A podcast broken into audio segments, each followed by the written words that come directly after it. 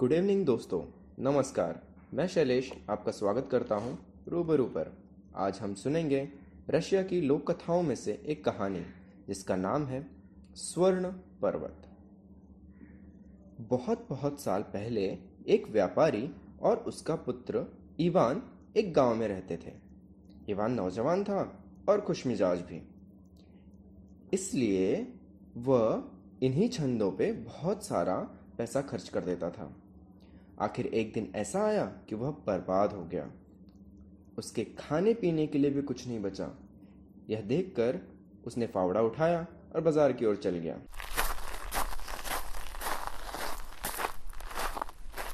सोचा, क्या पता उसे कोई काम दे दे। मिस्टर लियर, जो एक व्यापारी थे और कई हज़ार के मालिक, अपने टांगे में आए।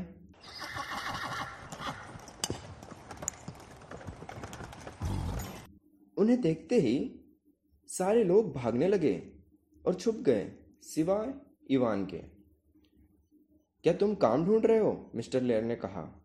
जी, इसीलिए तो आया हूँ। मिस्टर लेयर ने पूछा तो तुम मजदूरी कितनी लोगे? इवान ने कहा, सौ रूबल प्रतिदिन।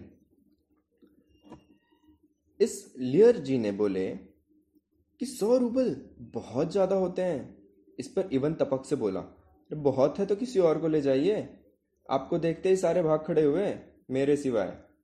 ठीक है ठीक है। कल गोदी पर आ जाना, सवेरे सवेरे।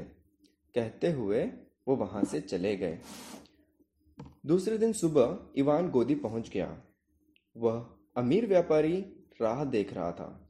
दोनों जहाज़ पर सवार होकर यात्रा पर चल दिए।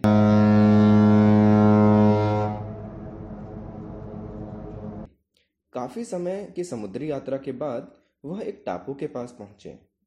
ऊँची ऊँची पर्वत श्रृंखलाओं का यह अद्भुत टापू था। वह जहाज़ से उतरे और टापू पर आए। इसी टापू पर मिस्टर लियर का भव्य महल था। उसकी पत्नी और उनकी बेटी सरीना व्यापारी से मिलने के लिए आए। सरीना बहुत सुंदर थी। इतनी सुंदर कि किसी ने कल्पना भी ना की हो। सभी लोग महल के अंदर गए और एक भव्य टेबल पर बैठकर भोजन किया। सरीना ने इवान की तारीफ़ की और वह वहाँ से जाते हुए इवान को पीछे आने का संकेत दिया।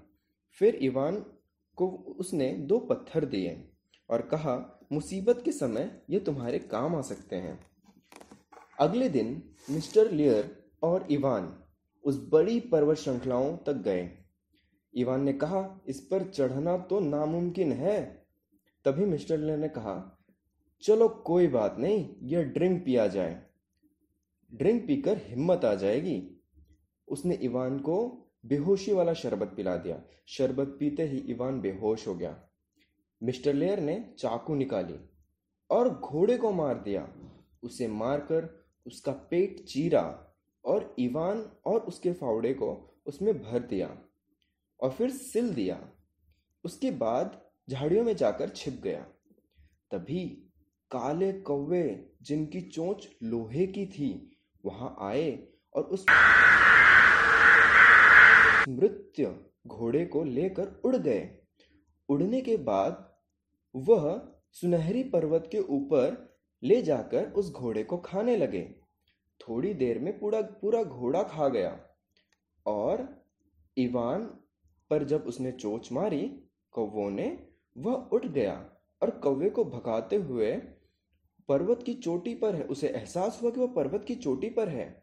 नीचे व्यापारी मिस्टर लियर खड़ा था। वो बोला, फावड़ा उठाओ और सोना खोदकर नीचे फेंको। इवान ने यही किया। थोड़ी देर बाद व्यापारी बोला, बस करो। इवान बहुत व्याकुल होकर बोला, मैं नीचे कैसे आऊँ? व्यापारी बोला, जैसे तुम्हारी इच्छा।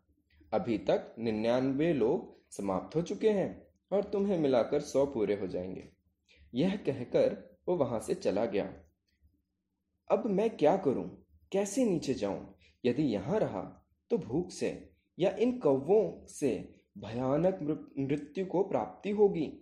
तभी उसे ख्याल आया। सरीना ने उसे जो पत्थर दिए थे, उन पत्थरों को रगड़ते ही दो नौजवान प्रकट हुए। उन्होंने इवान से पूछा कि तुम्हें क्या चाहिए?